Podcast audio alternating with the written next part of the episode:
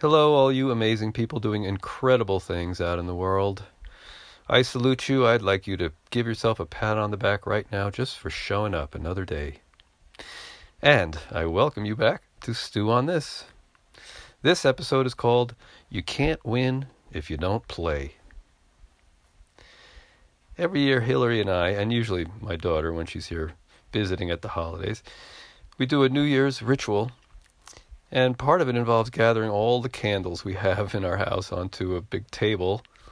And then we take turns, and as we each light a candle, we state a word that represents an intention for the new year, something we want to experience and express more of over the year. Well, one of my big words for this year was fun. I was kind of torn between fun and play because both words carry the kind of lighter energy that I'm intending to hang out more in this year. I definitely intend to have a more playful attitude. Well, the value and importance of play for children has been well studied. It's critical for their learning, it's critical for their mental and emotional health and development. And it turns out that play and fun, even in adults, helps form new pathways and connections in our brains. So it tends to generate optimism and novelty in life. It leads to mastery of many skills. It can help boost the immune system. It fosters empathy and perseverance.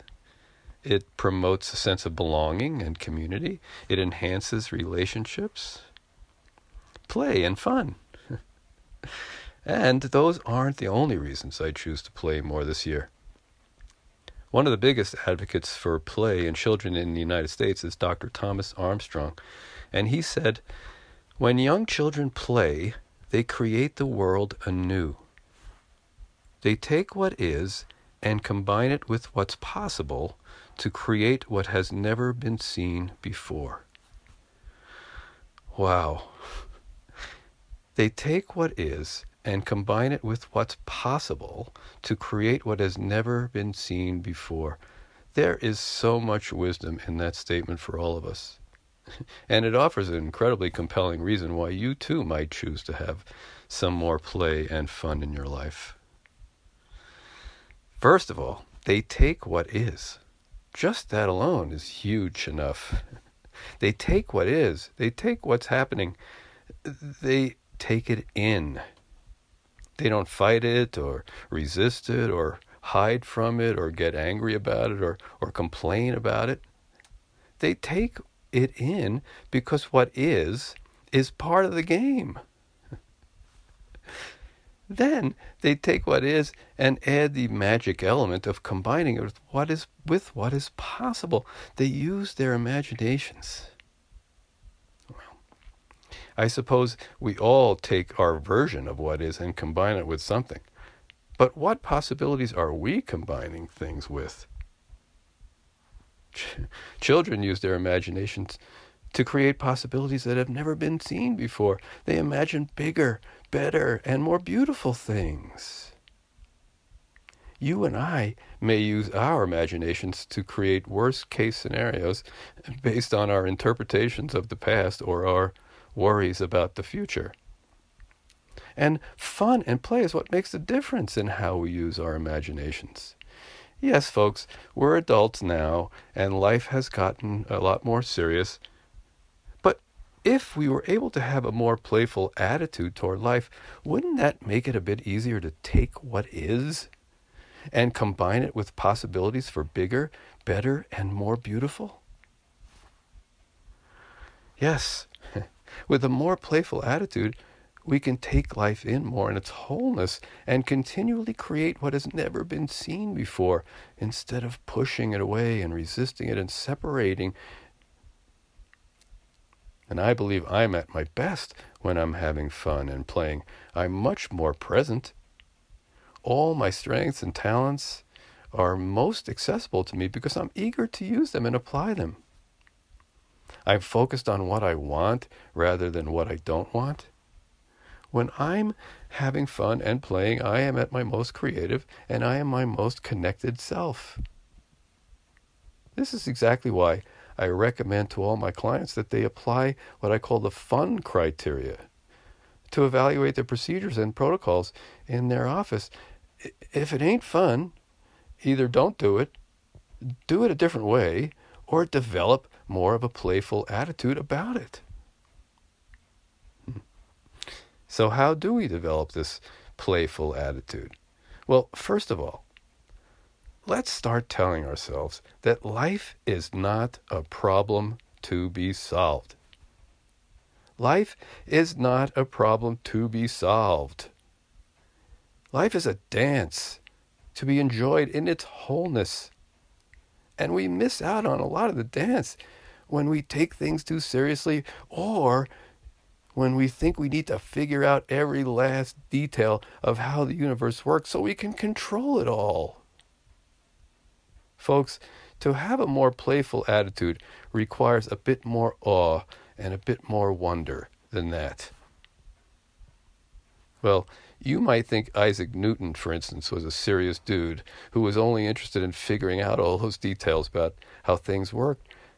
But after he invented calculus, which is a pretty staggering thought, and used it to start predicting eclipses and stuff like that, lots of folks in the world proclaimed that he had discovered God's laws. But what Isaac Newton said was this I was like a boy playing on the seashore and diverting myself now and then, finding a smoother petal or a prettier shell than ordinary, whilst the great ocean of truth lay all undiscovered before me. Oh, that's amazing. Well, for Isaac Newton, it was apparently more about the process. It was about the sheer delight of living that process, and it was about the great ocean of truth that was undiscovered right before him than it was about figuring it all out. Yes, possibility and potential and hope and wonder and awe. These are what make it possible for life to be more playful and less serious. Folks, I'm sure you would agree that most games would be a lot less fun to play if we already knew how they were going to turn out in advance. There is a great ocean of truth, of love, of beauty, of possibility laying undiscovered right in front of us, and more importantly, perhaps right within us, even in the world right now. And remembering this can definitely lead to a, a, more playful attitude that we can bring to everything, even the hard stuff, even the mundane stuff, even the sad stuff. And developing a more playful attitude toward life might also require more playing. oh gosh, at our chiropractic from the heart workshops, we do this wild thing called breath work. And at the end of it, I lead, or Hillary leads, a meditation where we invite people to play with their inner child. And for so many people, it is so huge. It's when we see the, the most tears, for sure. Folks, we all deeply crave and we deeply miss playing and having fun. So maybe we can all commit to playing a bit more in 2022. But, but you may ask, how can we possibly play and have fun while the world is going to you know where? I talk to many people, and they often feel guilty when they are in their joy. But folks, this is the most important time ever to be in our joy. Yes, we care deeply about the world and therefore find it harder to access our joy when there's so much suffering going on and so much craziness. But it's going to be really tough to overcome mankind's challenges until we all learn to lighten up a bit again and start playing together. And your joy or my joy can be the ripple that leads to a tidal wave of joy, of love, of connection, of cooperation. The poet Rumi wrote that out beyond our, uh, excuse me, it's a tough one to say, out beyond our ideas of wrongdoing and right doing, there is a field. I'll meet you there.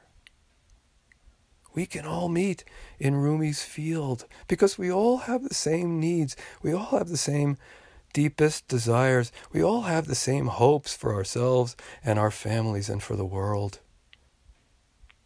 Yet I believe that it's in the field of fun and play, it's in the field of joy where we are truly one, where we can truly connect and truly love. Perhaps our playful attitude is just what the world needs now. As one of my favorite writers in the world, Tom Robbins, said, Humanity has advanced when it has advanced. Not because it has been sober, responsible, and cautious, but because it, has been playful, rebellious, and immature. I just love that. So, folks, if you are to see me this year, I know you will have found that field of joy. Or maybe I'll just call it the sandbox of joy. Because that's where I intend to be. Stew on that. I'll see you next week.